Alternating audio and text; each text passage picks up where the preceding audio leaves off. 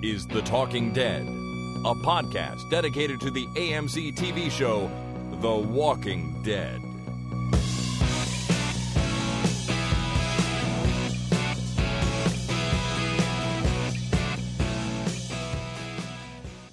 Hi, my name is Chris, My name is Jason. My name is Karen. My name is Jason. and this is The Talking Dead number 217, recorded on Sunday, April the 26th, 2015.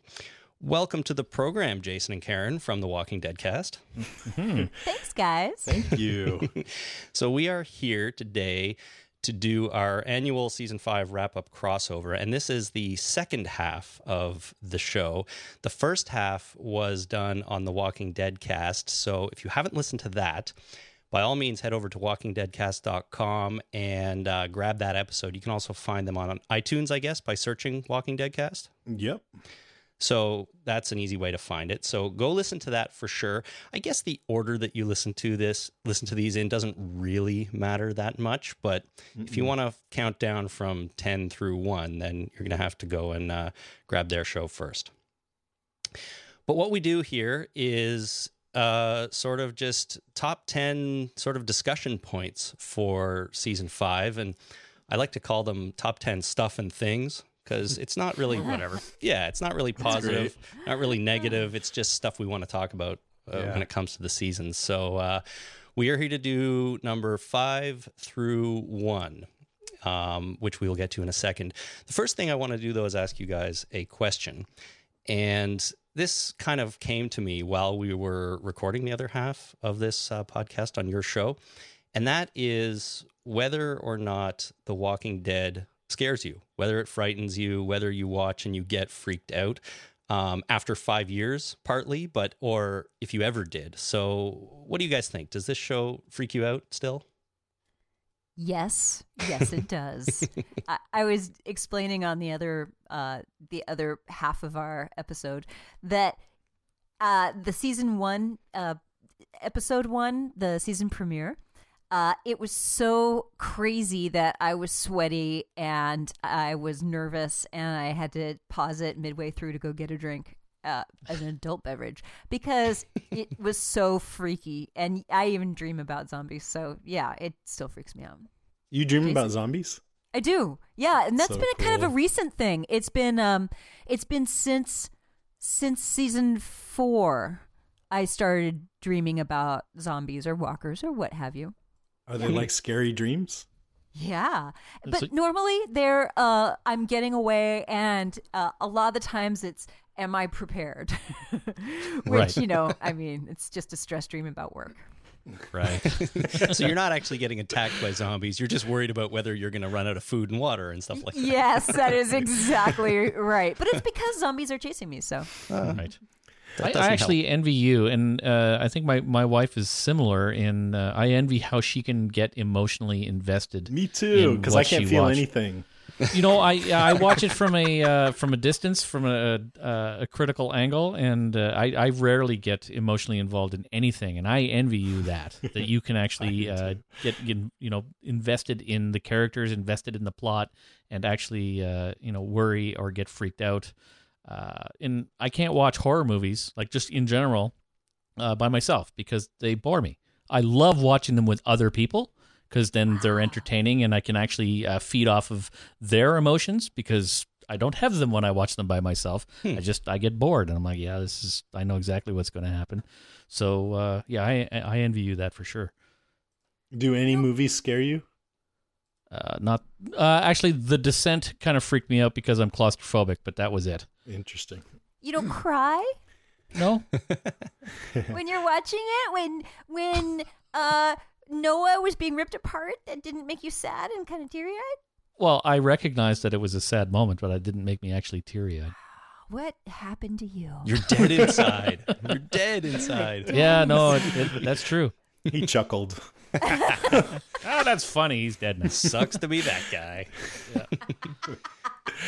Uh, I I don't get scared. I get excited. I get scared for the characters sometimes, and uh, I guess I don't really get too scared though. But uh, I love watching it with my wife because she does, hmm and it's kind of like you, Jason. It's fun to be next to somebody who's reacting like that. I I think I'm somewhere in between. Like, I don't really get scared or freaked out, but I definitely get emotionally involved, at least Yeah. a little bit, because there are scenes that um, I sometimes just want to jump up and cheer or or close my eyes, not because it's scary, but because it's just like, uh, you know, I can't believe this is happening to these people or something like that. So I can kind of identify with them a little bit, but uh, you know, unlike you know, we're all talking about our our significant others, but my wife has to cover her eyes sometimes too when we're watching because it's just too much sometimes for her. So, um, but I, for me, that hasn't changed over five years. It's been like that since the beginning, and I'm I'm happy that I'm still kind of invested in it that way. When Noah got killed, I I stood up. I don't usually stand up when I'm watching TV, but I totally Yeah. did. I was like, "Whoa! Oh my god! Oh my god!" yeah, there there was a stand up moment for me too, actually, in season five. But it's one of my uh, it's one of my items here on my list, so we'll get to it in a minute.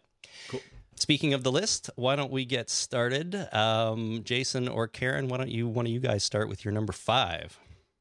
Go ahead, Karen.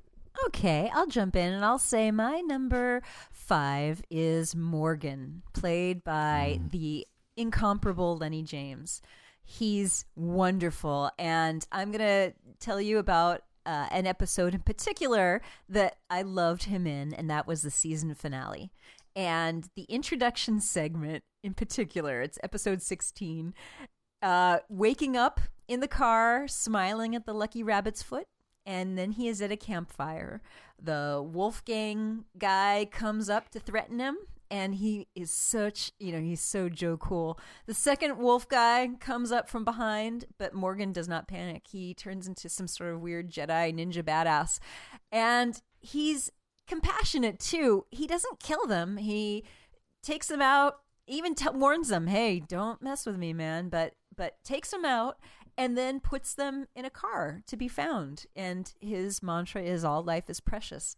And I love that and I love Lenny James. So Lenny James's performance as Morgan. You know what my favorite scene about that uh, that fight with the wolves was is how Morgan didn't really look at either of them directly. He looked sort of in the middle, and he used his peripheral vision to keep an eye on both of them at the same time. Yes. I thought that was such a cool touch. That was Yeah. cool. You know, I love Lenny ninja. James. I'll watch him in anything. I've and I have. I've watched as much as I can get my hands on of uh, of the shows and, and movies he's done. he's definitely a cool guy. That was such a kung fu scene, and I could see myself thinking, "Oh man, come on, you it went a little too far," but I didn't. I just loved it. It was really cool. Yeah. Uh, Okay, Jason, you number five. my turn. So I went back and looked at our top 10 from last season and saw that one of my items was what I was missing and hoping for next season. So this is what I was missing in season four and hoping they would do in season five. So I thought it'd be fun to see if they did do any of that. So what I was hoping for is I wanted Glenn to have meatier storylines. I feel like they did, especially towards the end you know he was sort of he he I, I love for one thing i love that this whole season he's really the one that holds on to his humanity the most and he's a good person he wants to save people and he's uh uh stands up for mercy. He has mercy and he had mercy with nicholas and like i said i don't know if i would have i probably wouldn't i would have killed him but anyways that was a good storyline for him to sort of mix in with nicholas and aiden and stand up for himself and all that. So I, I wish they would do even more with him, but uh, it's a really huge cast now. So I was happy with what we got. Uh, then I wrote, quote, I'm still not sure about Abraham and Eugene. They're interesting, but they feel a bit shoehorned into me because they seem tonally a little more comic booky than the other characters, more like caricatures. Eugene makes me miss Milton. So next season, I hope they integrate better. Um, and I feel like they have integrated better this season, but I still get that vibe sometimes that they seem like they came out of a different show. Yeah, all three of you guys were saying you love everything that comes out of uh, Abraham, I mean Eugene's mouth, and I think even Abraham's dialogue has been a little hokey this season. I I love it too, but it just feels somewhat like it comes from a different show to me. Hmm. I've gotten used to it, and there have been some really emotional moments with them, like Abraham in the construction zone and uh, Eugene with his dubstep van and stepping up at the end there that I really felt like, yeah, this is great. So I think they're settling in with me more and more, but I it, they still feel a little bit like they don't quite belong to me.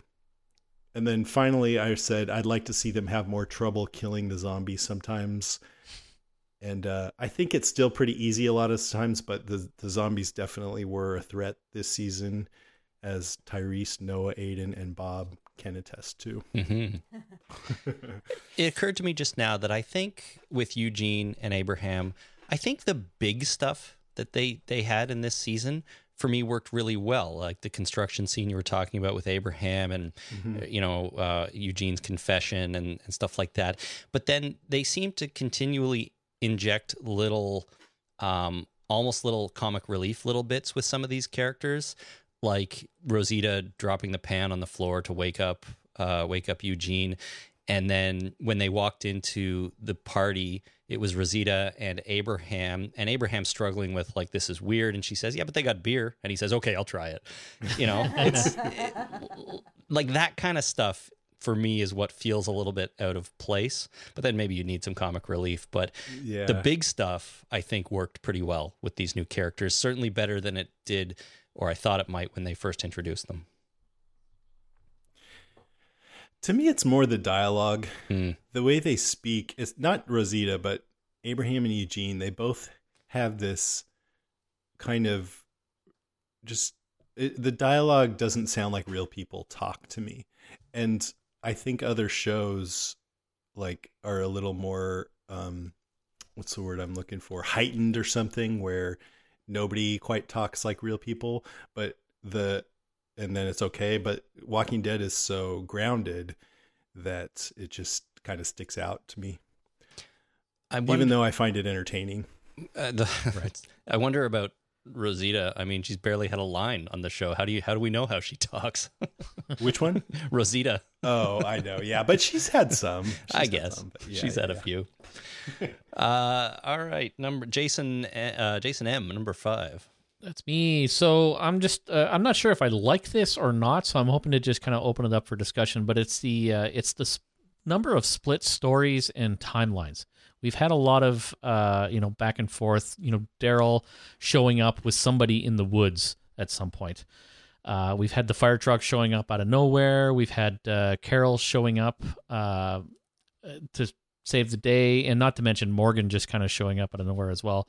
Uh, so we've had a number of split stories. We've had a number of split timelines. Uh, you know, when Carol showed up at the uh, at at the hospital, and then we had the flashback to her her storyline. We had uh, uh, Daryl showing up with uh, with Noah, but we didn't know that at the time, and then we had their story, which then tied that together. So I'm not sure if I liked the number of split stories and timelines or whether I didn't. So, uh, but I know there was a lot of them. So what do you, what do you guys think? Hmm. Um, I don't mind. I don't mind mixing up the storytelling method a little bit, right? Uh, it's a pretty, I guess The Walking Dead's been a pretty linear show all along. I mean, they've gone back once in a while, but really stuff just kind of happens. It's not like it's a show where, you know, you see the end and then we jump back and we see how you get to the end and so on. They don't really do that kind of thing, but I guess they did in season five a little bit more. They kind of teased some things and then jumped around a little bit. I don't mind it. I think I'm okay with it. All right. Yeah, I am too. Are you are you talking at all about uh cuz I got a couple of different things. One is just the split, you know, going down one timeline and then another, but anything about the improbability of people meeting? No. No. So okay. I'm I'm okay with that because uh, you know you have to kind of you know willfully suspend your disbelief in order to you know running into people just in general. I've been in uh, you know a 500 meter by 500 meter park with 5,000 people trying to find somebody, and I spent a whole day trying to find them. and I never did. I know. and in, in fact, it was a girl that I was dating at the time, and I've and I literally never saw her again. Like she's fine, and we broke up over the phone later, but I've never actually laid eyes on this Oh, this this woman again. But uh, so Wow. yeah. But in TV shows, you kind of just have to willfully suspend your disbelief Mm-hmm. and uh, realize that people, you know, things are coincidental. But that's Yes. okay. You you do, but I also I kind of like that uh, the Latino guy from the first season, Morales, Morales. Right? that he kind of disappeared and we haven't seen him again. I kind of hope we don't because it's nice to have one of those things where, yeah, sometimes you just don't see people again, you know. Right. But know- I totally do agree with you that also you got to suspend your disbelief. I know where we're gonna see Morales again. Are you sure about that? No, I'm not sure, but I have a feeling. Yeah, I, I heard something about that too. uh, what I wanted to say though, one is At a Starbucks? Game of Thrones. right. That's right. Um, uh, one is if you guys got to know Jason a little bit, you'd know that. And sorry, I apologize, Jay, if this is going to upset you, but a lot of his stories start with, with. So I was dating this girl, and and they and they end with, man, was she crazy? this girl wasn't crazy. I just never saw her again. okay, in that case, maybe, man, I was crazy. Um, and the other thing I wanted to say is, uh, speaking of time, uh, what was the episode early on in the season when they had just scattered from? Was that Jesus? Was that the, was that this season? And we got different. We got different storylines of people scattering through the woods, and um, shoot, maybe that was season four. That was season four. yeah, that was after the uh, prison. Tyre- that's right after the prison. So Mm-hmm. it started then. It started back in season four, and we got people arriving at the same place at different times and stuff like that. I thought that was really really cool, but not relevant because it was in season four. But I love when the show, yeah, I and I also love how you know Scott Gimple has has been saying this for a while now, but how he'll say, you know, this is a different show every eight episodes, Mhm. and it kind of is. I love how they're not afraid to change it up, and uh, now that they're in Alexandria, I hope they can still find ways of doing that. yeah, for sure. Uh, okay, my number five probably going to be a quick one, but I just wanted to mention Carol as a character. I think it's amazing what they've done with Carol over the years, and what struck me is that somehow they have made her one of the most evil and unlikable characters on the show. Yet, yet she's everybody's favorite. Yeah. Absolutely. And she's not unlikable?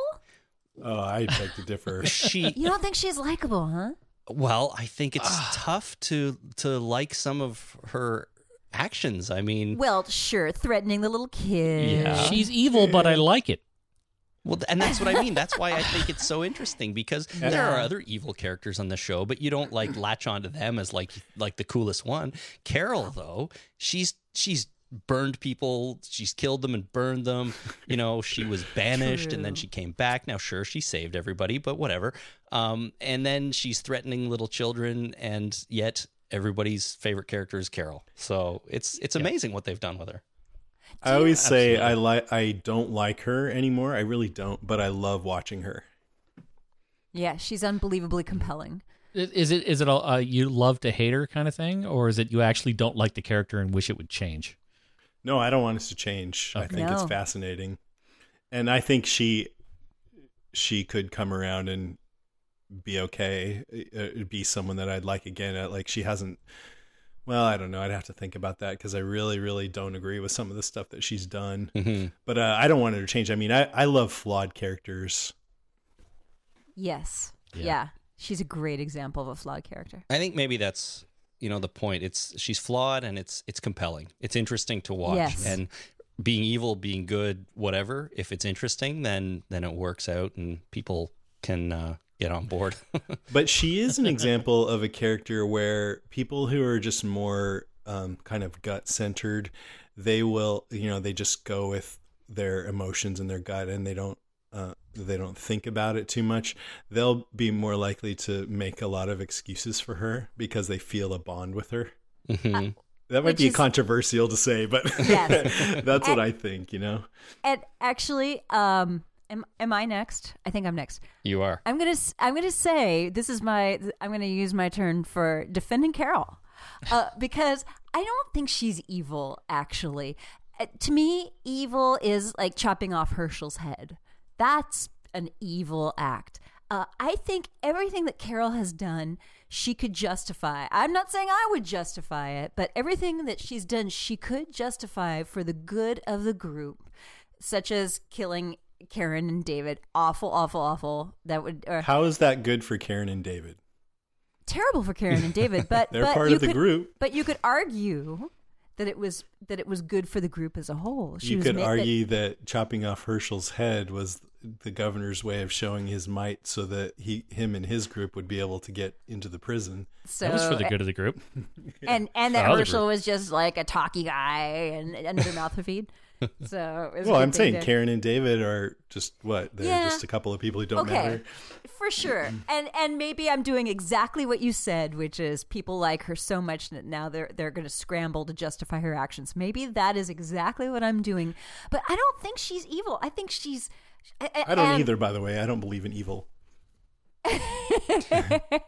I don't. I, I- mean, I think with the governor, you know, he if Yeah. you were him and Right. you lived through what he lived through, then you would do everything Right. that he did. And that Walking Dead has been really good at that, at making characters, you know, you be able to understand them. There's no like mush, mustache twirling villains. Right. Right. Exactly. And- um, and I'm also going to say, Carol, I love. It was fun watching her acting career at Alexandria.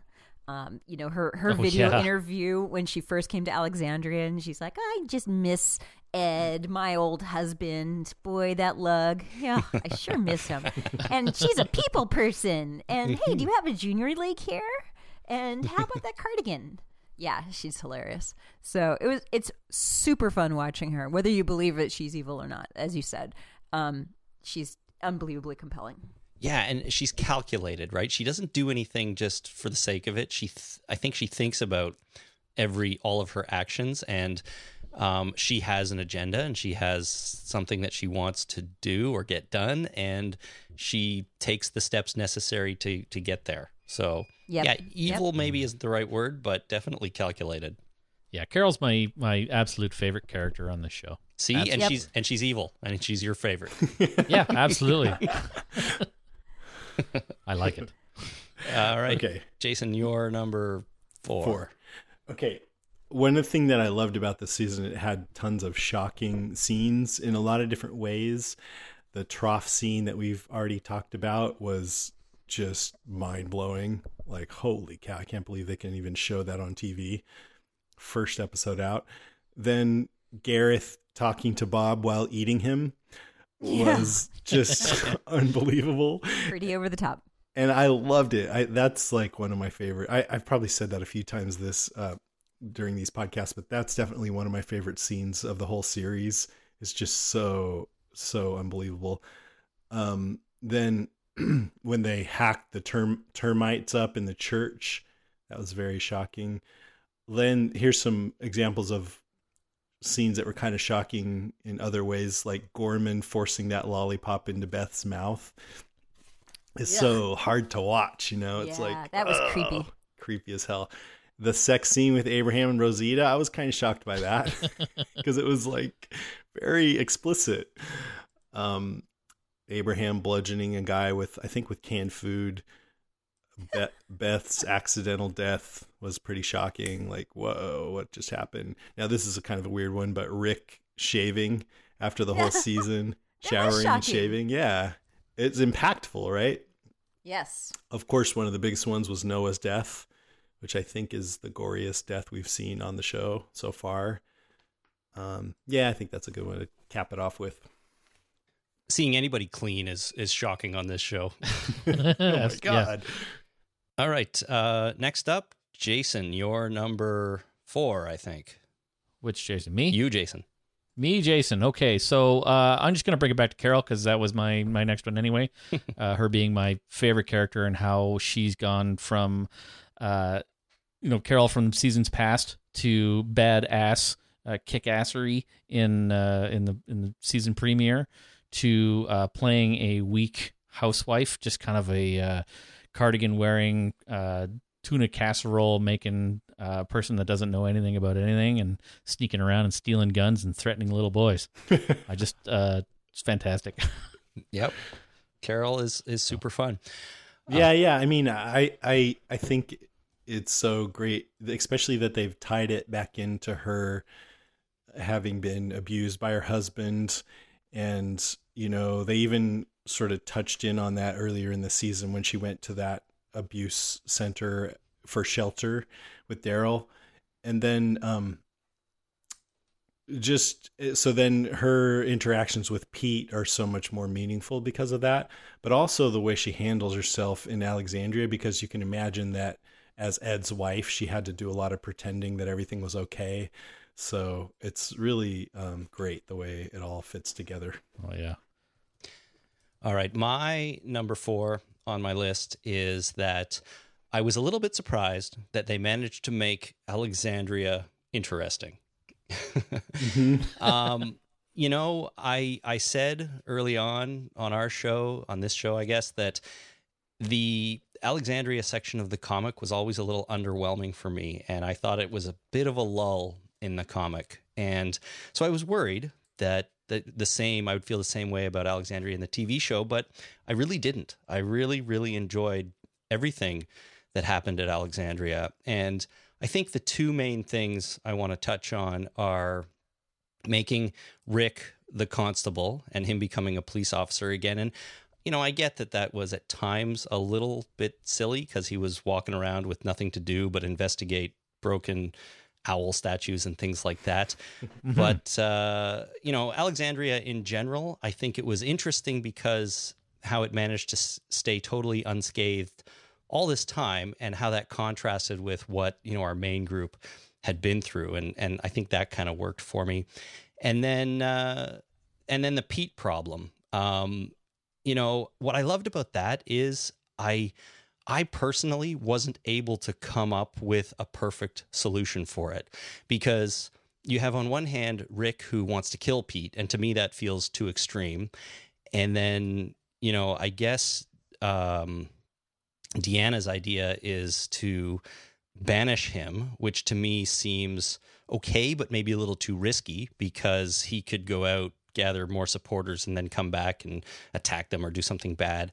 And then there's in, right in between, there's separate him from Jesse. And to me, that feels like not enough because he's still there and you can't really watch him all the time and so on and so on. So I really liked how there was no clear right answer to that situation um, other than have him stop, you know, abusing her. But there was no clear way for me to sort of get on board with how to do that effectively.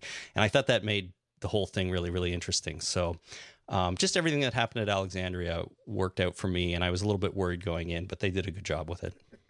I agree.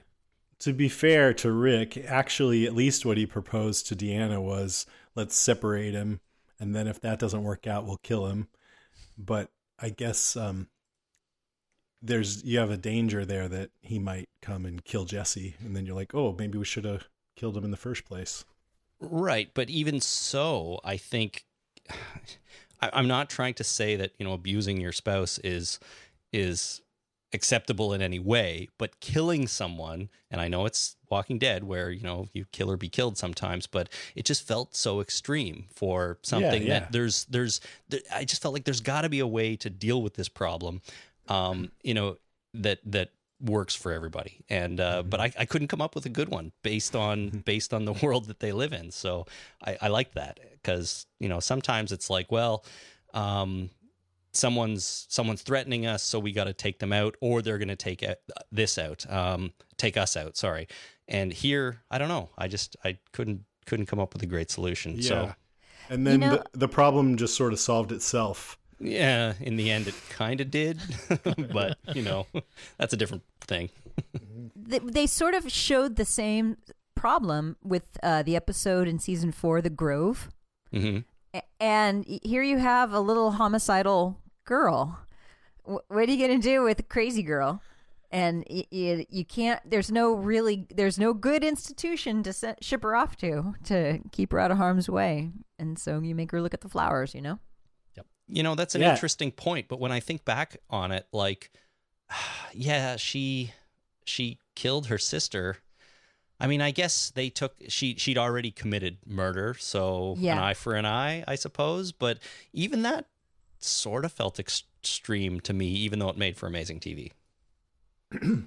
yeah, I mean, I kind of thought in that moment, oh, that was probably the right thing to do. But when we brought it up at the podcast, because it was a Walker Stalker weekend, Lew Temple came in and he was not at all happy with that. And I think I saw later on that he was part of some project that had to do with kids with disabilities or something. Yeah. And so he's really attuned to, you know, kids and that have problems and things like that. And uh, he took it he took it really hard. So it made me think, okay, let's get serious. Like would would that really be the thing to do? I mean, I, I, it's just so hard to answer some of these questions that come up. Well, you put yourself in that situation, and uh, you have to think about your own children and your own family. And yeah, Yeah. it's it's certainly not an, an easy call or one that you know anyone should ever have to make. So, Yeah, absolutely. Alrighty, Karen, you're number three. Yeah, Alexandria was on my list as well. And so I just wanted to add to what you already said, which is perfect, that I love the look of Alexandria. I was mm-hmm. so it was so fun seeing it from the the crazy cocktail party to the weird crate and barrel pottery barn homes. It was great after episode after episode. I mean, the prison. How long were we at the prison? Fun to see a set that's pretty, you know? Mm-hmm. It was like we were watching an episode of Home and Garden Television. It's really uh-huh. strange, HGTV. So that's all. And, na- and now we know uh, that people actually do live there. They, they, I think they built those homes for Walking Dead, but in order to help finance it, they a- allowed some people to move in. It sounds oh, is that crazy, what but that's what I read. Yeah. wow, that is crazy. and so now they have to put up with filming and a big giant wall around their neighborhood. yeah. well. You can look on Google Maps and actually see the wall. So Oh, that's they so cool. they got their satellite photos at the right time. And the other thing I think is hilarious is how that neighborhood is like two blocks away from downtown or what was downtown Woodbury. You know, they haven't. Right. They, Yeah. Senoia. In real life, they actually haven't gone that far. no, they haven't. Oh, Senoia, we love you. it's a great little town. Uh, okay, Jason, Jason. number three. So I loved that the deaths in this season were different and kind of this sounds sick to say, but creative. Like um, Bob, who got bitten but didn't tell anybody because he just didn't want to bring it it down and wanted to continue to enjoy life even a little bit longer. And then he gets to say goodbye to uh, Sasha and um, Tyreese overcomes his reluctance to kill to finish him off so Sasha won't have to. Not to mention the fact that he got his leg eaten in the meantime. It's just really interesting versus just say, you know, oh, he got bitten and they had to shoot him in the head or something. Then Beth getting shot by accident, even though I thought what Beth did was stupid, I thought it was really interesting that a life could just be gone in a flash like that, which is what happens in real life sometimes uh, with Tyreese, I really liked that he, he he got bitten while kind of not paying attention, which I think was sort of a symptom of him not really feeling like he belonged in the world. But what I loved the most was that we got to spend a whole episode with this dying man, which I, we haven't really gotten to in Walking Dead before, and the way that whole played out with the hallucinations, and you got to see his struggle. That was really interesting. Yeah. fi- finally, with Noah, uh, it was one of my favorite death scenes of the series because of the uh, revolving door setup and everything. Um, and it just hit me really emotionally. I think more than any other death except maybe Lori's. Um, and like you guys said before, you know, I wasn't, I didn't think I was that attached to Noah, but for some reason that death really got got to me. So What about Reg? Reg's death came out of nowhere. I didn't like that. I thought I thought it was ridiculous.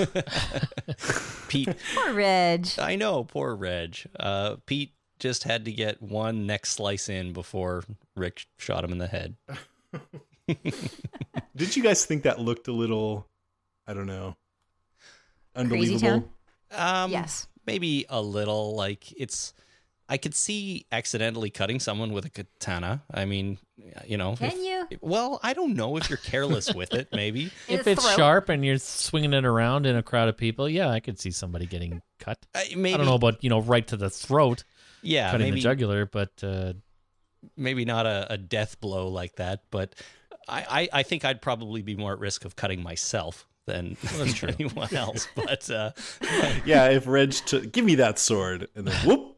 yeah, and accidentally like chopped a finger off or something. But um, I don't know. But I think you're right. The deaths this season were all handled really well, and and uh, I liked what they what they did with them. Each one felt important. And it felt like it had weight and meaning and, and was impactful on the other characters. So they did a really good job killing off people this year. they Big did. part of the show. Yeah, exactly. All right, Jason, number three. All right, so I'm going to go with the the character of Aaron. I really like the Aaron character. He's Yeah. probably one of the only characters, if not the only character, that doesn't really have an alternate agenda. He everything he thinks and feels, he says, and I believe him. He's honest, you know, he has very little to no agenda and he just tells you what he's thinking, what he's feeling, and uh, it's the absolute truth. He's just a, a really nice guy. And I like that character because it's such it's so different than anybody else on the show. Absolutely. Absolutely. And and how great is it, by the way, to see uh, a healthy, uh, functional relationship that's, you know, there there's few healthy functional relationships on the show, and that one is really unbelievably sweet. The only agenda he seems to have is uh, to find the license plates and do license plate games. It's really nice. right. And his relationship with with Daryl, Yep. awesome. Yeah, it is. He understands Daryl probably better than a lot of people do. Yeah, absolutely. Aaron no, he's was- just. I really like the character. I really. Uh, I'm enjoying. Uh, I'm enjoying that character a lot. Aaron too. was a great character or is a great character and I you know I think the scene in the car when the two of them are stuck in the car and uh on one hand I at first I sort of thought you know they're not panicking nearly enough considering there's a gi- giant crowd of zombies like right outside that car um but it it worked in the end for me just the, the sort of the conversation they had and how both of them were willing to kind of jump Yep. out while the other while the other one ran for safety and um, you're right the dynamic between the two of them really really worked well this season and uh, i think that's the perfect job for daryl too going out on runs with with aaron looking for new people Yeah, and he gets to play with motorcycles in his garage. I Yeah. mean, good lord. what that's the Yeah. dream right there what could be better than that Yeah, right. kidding. exactly. And I like the way Ross Marquand plays the character. Oh He just yeah. has a, a cool way about him, a very earnest way. yeah. Did- yeah. did you guys interview him Yeah, I did. It, uh, it it's was he's awesome. he's cool. He's a fun guy. I uh, I've heard him in. I didn't listen to yours, sorry, but I've heard him in other ones where he's done in, you know impressions and all that kind of stuff. He Yeah, he's he's a good actor. he did his. Uh, uh, uh, who's that guy? That's uh, McConaughey, in- right? Yeah, he did Matthew McConaughey in the Zombie Apocalypse. That's all right, all right. We got it all going on in Zombie Apocalypse. Now there's a show I would watch. sure.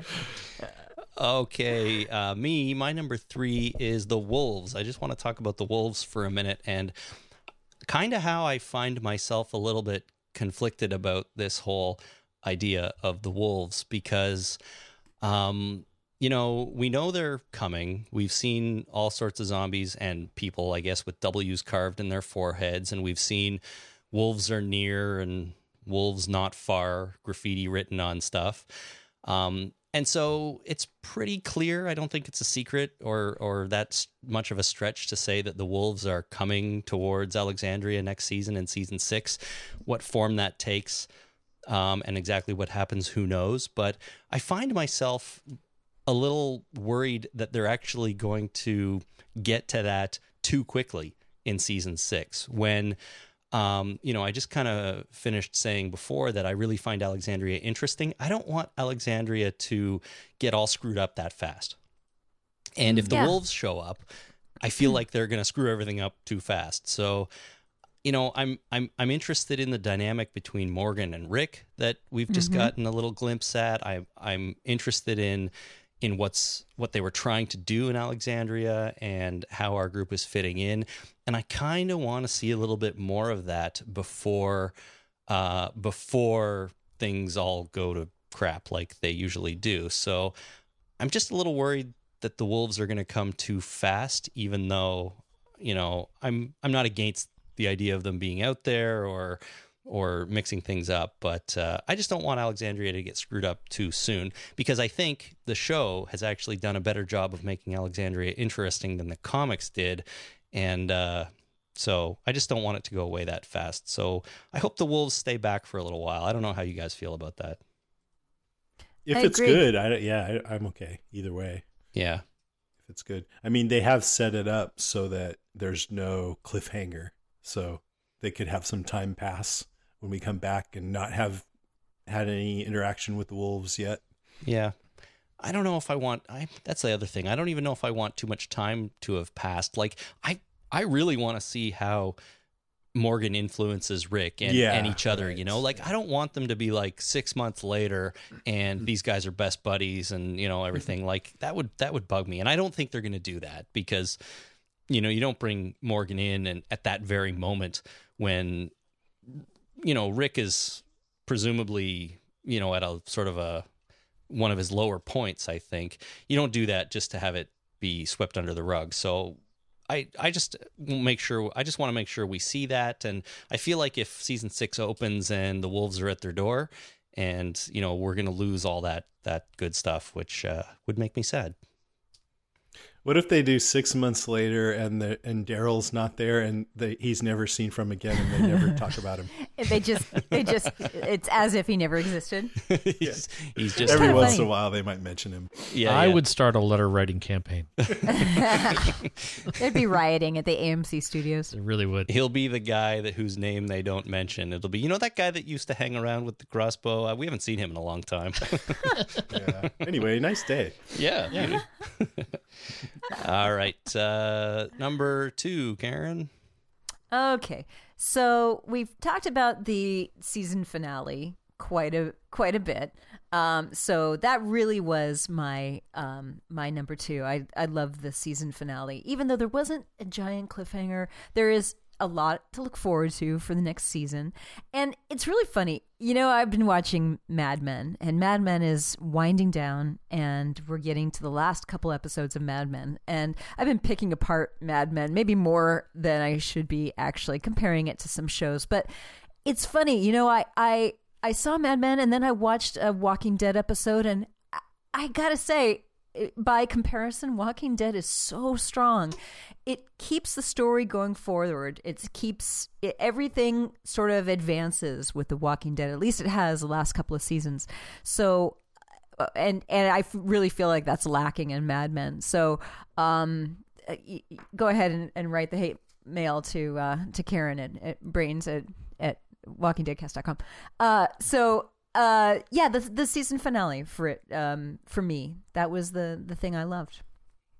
Yeah, I liked it too. It's great. It was really good. I would, yeah, I want to talk to you about Mad Men later, but we won't co-opt Talking Dead podcast Really, we to won't. get into the details. All right, fine. Maybe, maybe we should I'm, just. I'm curious. I'm a season behind on Mad Men. I haven't watched anything from the last season, which includes the stuff from last year. It's sort of repetitive. I don't think I spoiled anything, but they could sure use some zombies. well, wait till you uh, see the next episode. Yeah. All right. Uh, didn't they do some kind of Mad Men zombie mashup a couple years ago, like a Funny or Die thing? I think. They may have. Oh, that would be worth watching. I don't know, but um, uh, what's that guy's name on Mad Men? Dawn. Jon Hamm. John Don Hamm. Draper? He showed up on that Netflix show, The Unbearable, Unbreakable Kimmy Schmidt, in a really funny. Did funny. he role. really? Yeah. Oh, But- Oh, cool. I gotta check that out.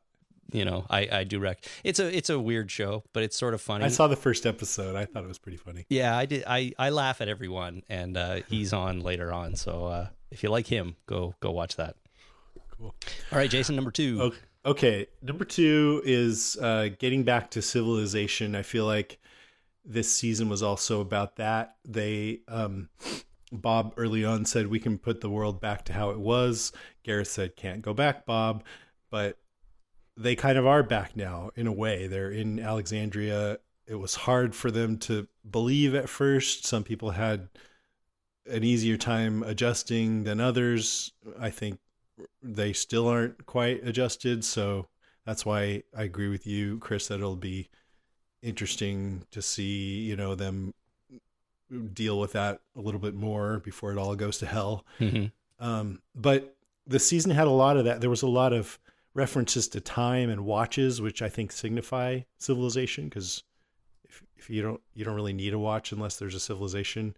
And the moment Rick takes Deanna up on her offer for sanctuary, he he winds his watch, and then there was um, just the whole the episode titles were about that speech that Mm-hmm. Dale gave about the watch and everything. Um, even Grady Hospital, uh, Slabtown, I think was well. He, here's an example of a civilization that isn't really working very well to get us a little wary of these groups, so that when they made it to Alexandria, we would be right along with Rick and everybody, not trusting them right away. But uh, it's been a journey to civilization. I feel like And it can't last. It's all going to fall apart before we know it. right in the first Right. 15 minutes of next season. Probably. uh, all right. Good. Jason M. So uh, we've talked about this ad nauseum, so this is going to be uh, pretty short. But it's just it's the whole hospital storyline, uh, Grady Memorial Hospital and Beth. I, I just it didn't work for me, and there was a number of reasons why it didn't it didn't work. Just I, the motivations inside the hospital didn't seem all that clear, and uh, exactly how many cops were there? It seemed like there was more cops in that hospital every week. We got some And one doctor. and one doctor, uh, and a, and a dead doctor, and then uh, just it everything seemed kind of muddled for me in the the whole hospital storyline. So I, I I didn't like it, and I know that uh, many people would disagree with me, but uh, it just it didn't work for me. It just felt kind of flat. Yeah, I felt kind of the same way. See, I feel Well, like that's good. I felt like everything around the hospital didn't work, but the inner workings of it were okay. You know, um, the way it ended was bad. The way the plan for, that our group had to to go in and rescue Beth seemed ill-conceived, and the Daryl and Carol Uh-huh. episode when they went into into Atlanta some of that worked, some of it didn't really. So like all that support stuff for that storyline, I didn't think worked great. But the actual hospital, I thought was was just an int- sort of an interesting bit. So kind of a kind of funny how that that works out. Yeah. it's funny. I had blocked out that Carol and Daryl even went into Atlanta. I'd blocked that out of my memory. That's how disconnected I was from it. Yeah. It was it was one of those episodes, a bit of a, a standalone or bottle episode where, you know, it's just about them. Um, and we've had really good episodes in the past that are that are like that, but in this case, this one just didn't hold up. Right. Uh all right, is it uh is it me now?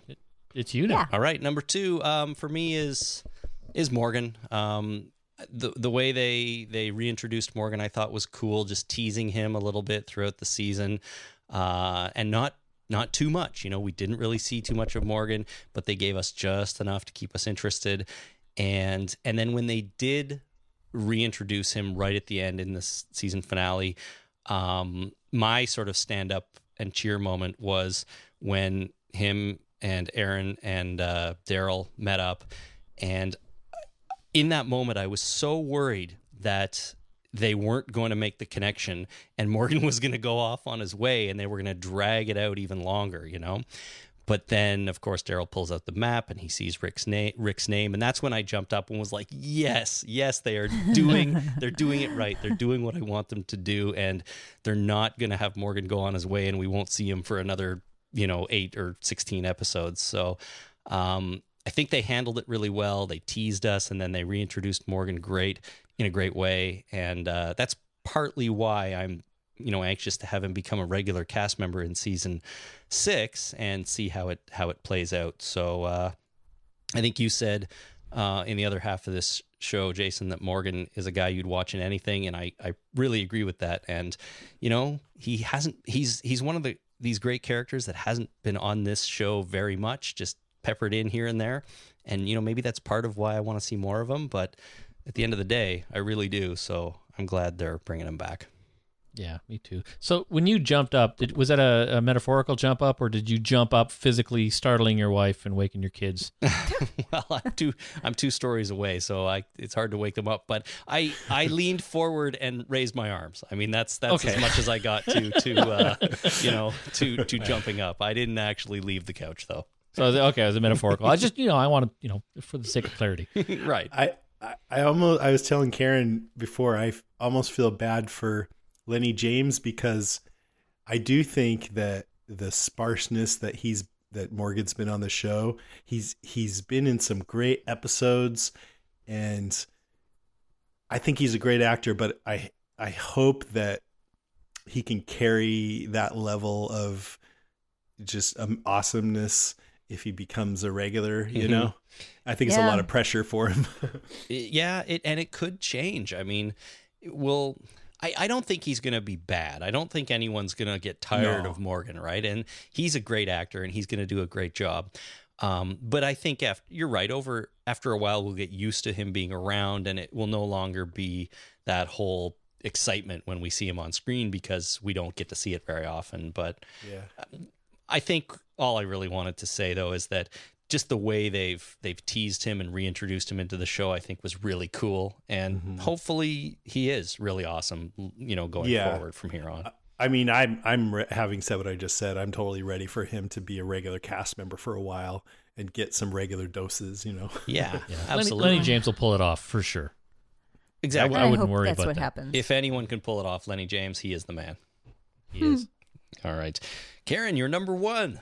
My number one. Okay, I'm going to say what I thought one of the one of the points of this entire season and and actually of the entire series that it's always stuck with me. It's one of the, the things that I love about this this show and that's the theme of not giving up.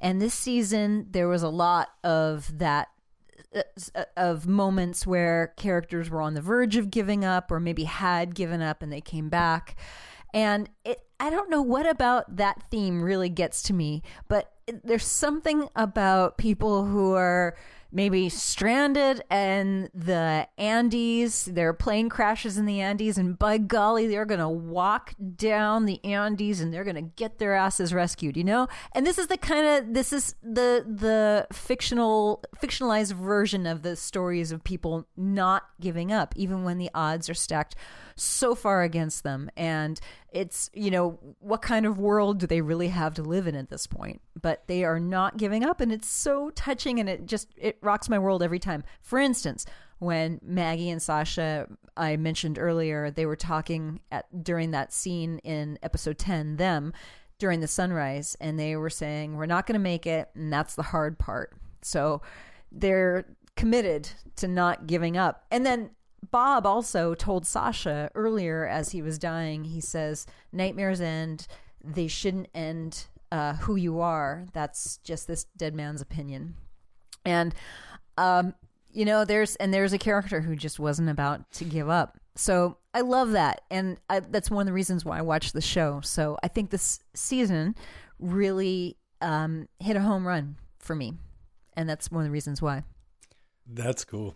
That is cool. Listen, Like that reminds me of that movie with uh, James Franco about the guy who had to cut his Yeah. own arm off. Oh, Yeah. yeah. That 48, 48 hours or something like that. 100 172, yes. It wasn't Some just number? 48 hours. And hours. 950 hours. right. I cut off my hand to save Yeah, they should have named that Yeah. movie Guy Cuts His Own Arm Off to Get Away. Yeah. And and how many people could do that? That's that is an iron will to live. Yeah. And you got to you got to hand it to people with that iron kind of Mm-hmm. will. It's beautiful. And it makes sense that the people who would be left in the zombie apocalypse at this point would be those kinds of people. Right. Right. Or or the lucky people in Alexandria. Right. the folks Didn't who just that, never had uh, anything bad happen. Yeah. Those people that had their plane crash in the Andes, didn't they end up end up eating each other? Yeah, well, uh, yeah, it was a rugby. It was a, a rugby team, and they it was they only ate the people who had already died. Oh, and it okay. was, so they and it was it was it, they fueled that their their dead comrades helped fuel them to get them to save themselves and to walk down the Andes, and which is so badass and Yeah. beautiful, man. Yay, yay life. It was called Alive or Survive Yeah, or something Alive. like that. Alive. Alive. That was a good movie. with Ethan Yeah. Hawke, right? With Ethan Hawke. Yeah, Look at you. great movie. Fun. Nice pull. I didn't remember he was in that. Uh, anyways, Karen, listening to you talk about the season like that makes me like it a little bit more. Yay. I, not that I didn't, but it's uh, uh, yeah. It uh, just hearing it put in those terms. I mean, it was it was a really really good uh, season, really impactful and meaningful. And I come back to it. Bob, most important character this season Yep. Yeah. for sure. All All right. right. Let me see if I can bring your opinion down a little. No, I'm just okay. Go for it. I'm totally kidding. No, one of the things that I loved about the season, this is my number one, is that uh, they had little things that showed a re- remembrance of things past in the show, the history of the show. Just little things like Beth mentioned to Doc Edwards that she sings, even and she didn't have to go and sing, but just that continuity of character I like. Yeah. Or when they're standing on top of the hospital, they see all the scarred Atlanta buildings because we saw them get bombed in season 2 Mhm. Um, of course, there was Tyreese's death episode where we see hallucinations of Beth, Lizzie, Bob, Mika, and the governor and Martin. So just bringing characters back was cool. Um, one of my favorites was that they got that RV and then Glenn knew how to fix it and didn't have to say why, but we all know why because a certain guy taught him. Yeah, that's right. And then uh, the titles of the last four episodes were from that speech that Dale gave uh, in season one Remember, Forget, Spend, and Conquer. And then this one, I think, even like Rick is kind of acting like Shane at the end.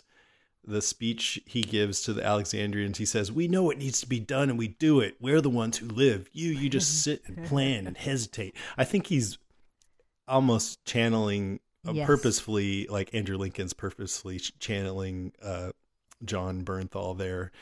And it just reminded me of Shane. So I don't know. Anyways, I just love how they, uh, I love it when a show remembers its earlier history because it just gives it this feeling of cohesiveness. Yeah, and, and, and it, it and it rewards the longtime listeners. for sure and you want the characters to to learn from the past right if if they didn't seem to ever learn anything or progress then it would be silly but you know having these sorts of callbacks and uh, even little things i was rewatching one of the episodes yesterday um, looking for something and there's a scene where glenn mentions jim remember jim from season one Yeah, Yes. that's right. Yeah, yeah. Like just great. little things like that and i mean a lot of casual viewers probably wouldn't even pick up on that or or have no idea who that was but um it's it's good that they're putting that in you know it it's like you said it's a good when a show remembers its past and uh um I, I think it's important that the characters don't forget what happened to them because Right. they have to they have to change and if they kept making the same mistakes it would it would get tiresome Yeah, yeah, and it's like TV used to be like that. It was always a reset every week. hmm And then like Right. Seinfeld came along. There were probably shows before that, but where things would be lasting and they would call back to it a lot. And I think TV improved when that happened. for sure Yeah. and, and the walking dead does a good job with it right um just just keeping their keeping their continuity going and stuff like that Yep. all right jason you are up with number one All right, so uh, my number one, unfortunately, I didn't plan this out very well, but uh, my number one turned uh, ended up on a negative note, which I, I didn't. Uh, now that I think about it, I don't want, but it's too late now. Uh, so let's start over yeah, can we just start over? Uh, so my, I think my biggest problem I had with this, is this entire season was that the terminus plot line ended too fast. It was too rushed. Like cleaning up the whole thing in three episodes didn't uh, didn't feel like they gave it uh, enough due. We had a lot of build up to uh, to terminus last season. We had uh, you know all following the, the the signs and then getting there and then uh, being there and then being trapped. It was in that huge cliffhanger at the end of the season. And then uh, Rick saying uh, they don't know who they're messing with. And there was a whole controversy over swearing versus not swearing. And then all of a sudden, you know, the, the we come out of the starting blocks of this season and it's all wrapped up in three seasons or three episodes. And in there as well, not just wrapping up uh, the the the terminus plot line, but we wrapped up, we found out and wrapped up the whole cannibalism thing.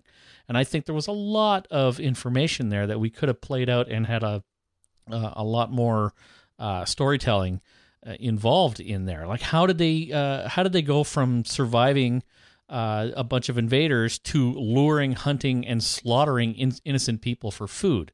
And what really was their motivation for doing this, other than man, we're hungry, right? Which a lot of people are hungry. So it just it didn't make a lot of sense to me that whole cannibalism thing, and I think they could have played that out. F- you know, to great entertainment value uh, for a lot longer than they did. So that That's- was, uh, Probably true. yeah. I just I thought it was I thought it was really rushed, and I guess that's my biggest complaint of this season. And I'm sorry I have to end on that note. That's okay. See, I, I agree with you on one hand in that it, it was really quick. Um, but but the episode was good, I thought, and and it was entertaining. It was fun to watch. And then it's not like they just blew up Terminus and ran off into the woods and got to the church and that was that. They never, you know, they never referred to it again. I mean, at at least um, the termites followed them, and we did get the cannibalism stuff, and we got the good stuff with Bob, and you're eating tainted meat, and and they had to deal with that. And I feel like three episodes for that storyline, for what it was, or whatever, or three or four episodes, whatever it was, was was was right. It was just about perfect, and I wouldn't have wanted that to drag on any longer. But if it was any shorter, I think I'd agree with you more that it wasn't enough. So, um, you know, could could they have stayed at Terminus, or could they have? I don't know, stayed at Terminus? Not really. I mean, they were prisoners. No, there. not, I'm not even. I'm not even okay with. Uh, I'm I'm okay with them not staying at Terminus, but just Yeah. you know play that out a little bit more. more mostly the cannibalism, and I guess the the biggest thing uh, that I have a problem with in that whole uh, that whole storyline is the promise of Rick saying they don't know who they're messing with. Hmm. We never got. We never got to. Uh, we never got that to pay off. Like we uh, thought about that for months and months and months. And it's like, oh my God, they're trapped in a train car without any hope of escaping. And yet Rick thinks that they have the upper hand. Holy crap, that's going to pay out awesome. And it didn't. I mean, Carol came in and saved the day, and that was awesome because I like Carol and I liked that episode. But uh, that that promise of what Rick said, uh, I didn't feel like it paid off. That's a fair point. Although maybe he clearly Rick was referring to Carol. Well, he didn't know Carol was out there. Yeah, I know. I'm just joking, but uh, you know, if uh, Carol saved the day, but yeah, I can see your point. It didn't really pay off in that respect, but at the end of the day, we got a good episode, and we got three episodes of of them being sort of hunted and tormented by by ter uh, by the termites. But then Rick's you know prophecy kind of did pay off because it, at, when it all was said and done, you know Rick's plan worked flawlessly, and the termites didn't see them coming, and they ended up just slaughtering them. So R- Rick's plan to have Carol come in and save the day out of nowhere. no, after that. I mean, sure, that's not something you can control or he could control. But once they realized that they were stalking them in the church and they had taken one of their people, you know, Rick came up with a plan to lure them in and and he killed them all. So, I mean, in one way, they really didn't know who they were dealing with and they they underestimated them. Yeah. That's true. Uh, Rick's Yep. plan was to do go all MacGyver and like file down shards that they ripped from the side of the train, and then they got sort of blindsided by them throwing that whatever tear gas Yeah. in. Yeah. So it didn't. Well, I think when he was saying what he was saying, he didn't. He didn't realize that was going to happen. That's what he was thinking they were going to do. Is they were just going to attack him as soon as they opened that train car. Right. That's right. Crappy Yeah. plan, Rick. Yeah. I can see your point though. Like it's it it didn't pay off sort of in as big a way, I suppose, as it could have. But uh Yeah. Anyways. Uh okay, me. My last one, number one, is um Greg Nicotero as a director. And this came up a little bit earlier, but he directed uh, I think three episodes. No Sanctuary, the first one. What happened and what's going on, which was the Tyreese episode, and the season finale, Conquer. And remember, he did remember too. did he?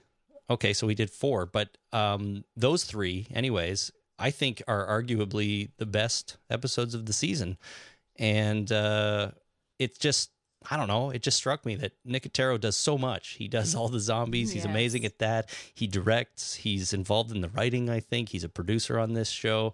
Um, the guy is the guy's amazing, and uh, I He's think- working on the spin-off.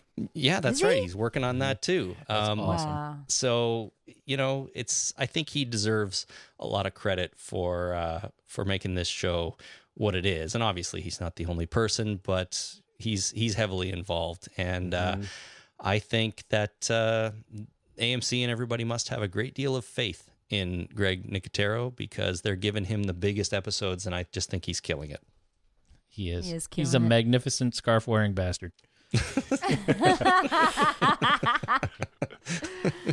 well anyone who wears a scarf all the time. That's awesome. there you go I agree. I think he's been. Uh, th- those are some of the best episodes, and I have uh, I have complete faith in anything Greg, uh, Greg Nicotero does with this show. cool It's great. All right. Well, that is it. That is our uh, top 10 stuff and things about season five. So, uh, just a reminder, everyone, if you listen to this and you didn't listen to the first half, go over to walkingdeadcast.com where you can listen to Jason and uh, Karen's podcast where we count down 10 through 6. And uh, now we have the summer off to uh, worry about season uh, season six coming up next. Are you guys Later this year. podcasting about the spin-off? We will be. Uh, yep, Yeah, cool. we definitely will be. Pretty much the same format as as what we do with this uh, with this show. So, you guys too, right? I will be podcasting with Melissa Hutchison and my friend Duncan about that. Cool. And give Karen a break. Thanks, honey. You're welcome. That's good. Some time apart is always okay. Yeah.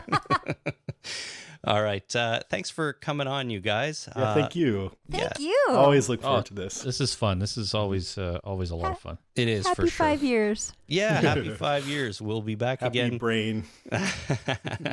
Yes. we'll be back again uh, next at the end of season six, I'm sure, to do this Right all over again. Let's do it. Cool. All right, thanks, guys. Uh, Jason and I will be right back after a short break. Stay with us.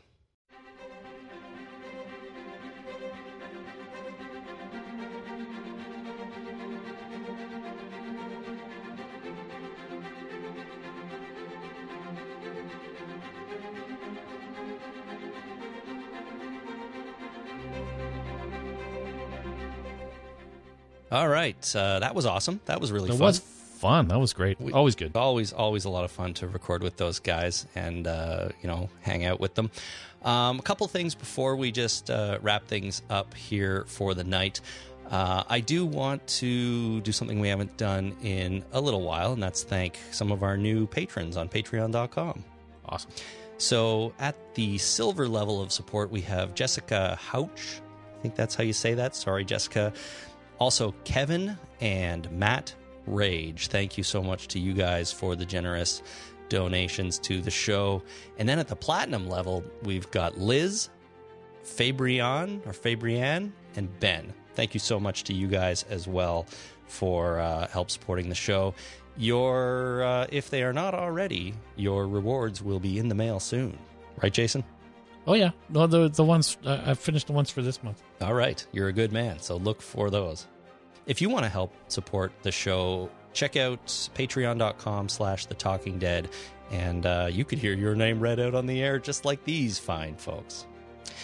And then the other thing is, I know we had promised recently a review of a few things, but uh, unfortunately, we have not had a chance to do it yet. Two problems have come up. One is that my life has gone crazy, and uh, I didn't have a lot of time to podcast over the last two weeks, which is a good thing when you think about it. You know, I'm glad it wasn't the month before because we would have been wrapping up season five, and I wouldn't want to miss one of those shows. That would really, really be unacceptable. So things got really busy for me, and I just wasn't able to record much lately. But we were supposed to review um, The Walking Deceased and uh, one or two episodes of iZombie.